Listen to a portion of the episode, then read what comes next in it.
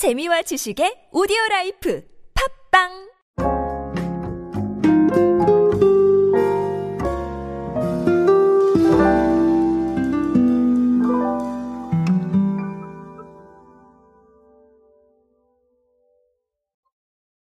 우리가 패션 트렌드라고 하면은 아주 트렌드의 최전선에 있죠. 소비에 대한 것들을 가장 많이 반영하기도 합니다. 자, 근데 사실 이렇게 반영을 굉장히 빨리 해주시는 분야가 몇 곳 있어요. 예, 그렇기 때문에 그런 분들은 조금 더 주목을 하셔야 되는데, 어, 서울대 소비 트렌드 분석센터가 주최한 2022 트렌드 콘서트에서 이선영 CJENM 커머스 부분 MD 본부 경영 리더께서 말씀을 하셨는데, 여기 조금 재밌는 것들이 있고 제가 기존에 그렇게 강조드렸던 부분들이 여기 좀 다 들어가 있더라고요. 그래서 어, 그 부분을 조금 어, 알아보면서 간략하게 좀 핵심을 알아보도록 하겠습니다. 안녕하세요 여러분 노준영입니다. 디지털 마케팅에 도움되는 모든 트렌드 이야기들 제가 전해드리고 있습니다. 강연 및 마케팅 컨설팅 문의는 언제든 하단에 있는 이메일로 부탁드립니다. 자 일단은 CJ 온스타일은 엔데믹 패션 트렌드 키워드로 Reburst를 발표를 했습니다. Reburst는 아, 사실 이거를 단어로 만들어 간 건데요. R-E-B-U-R-S-T가 될 거예요. 그래서 어, R이라는 거는 리바이벌이고요. E는 엔터테인먼트, 그리고 B는 Blossom of Casual.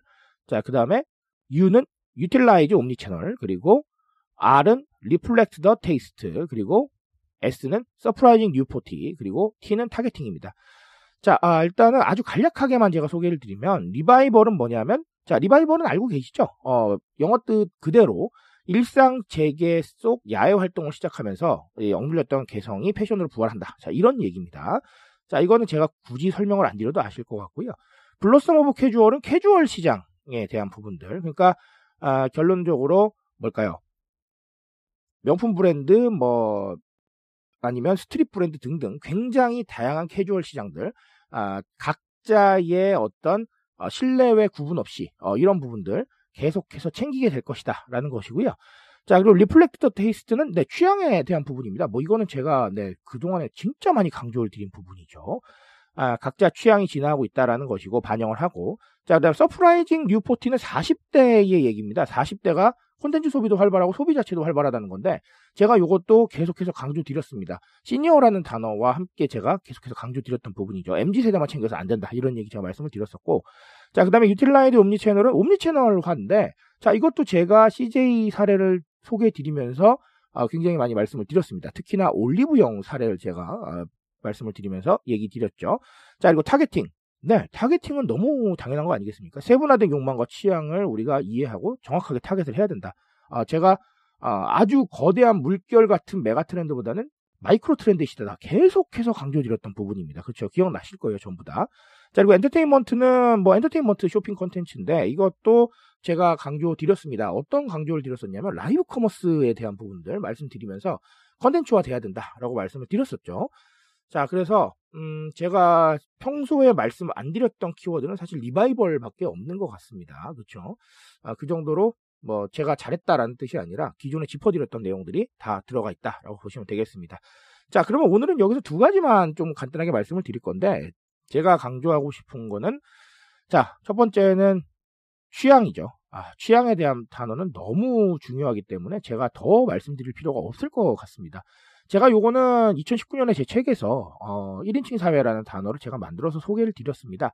각자에게 집중하고 있고 각자의 생각을 얼마나 반영할 수 있느냐. 자, 이게 굉장히 중요한 키워드다라고 말씀을 드렸었는데 이게 우리가 팬데믹이라는 상황을 만나면서 뭐 필공강 트렌드라던가 아니면 최근에는 헬시 플레저라던가 이런 트렌드로도 나타나고 있습니다. 각자에 대한 관심과 각자에 대한 생각을 반영하기 위함이죠.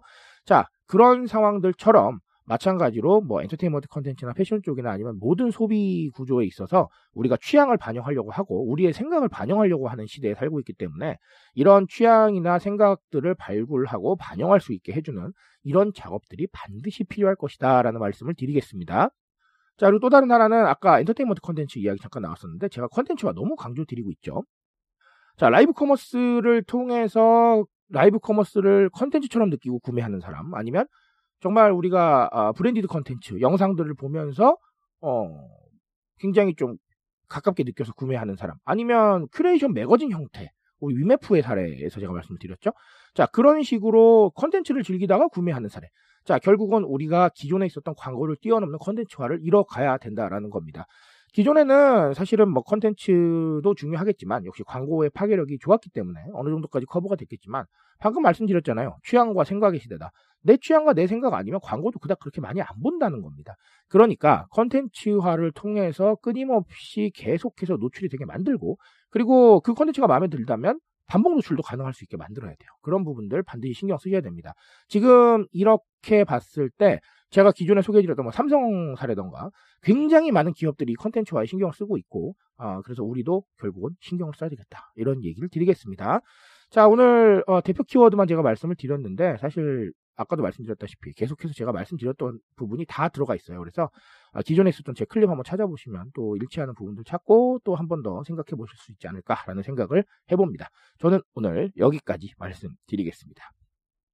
트렌드에 대한 이야기는 제가 책임지고 있습니다. 그 책임감에서 열심히 뛰고 있으니까요. 공감해 주신다면 언제나 뜨거운 지식으로 보답드리겠습니다. 오늘도 인싸 되세요, 여러분. 감사합니다.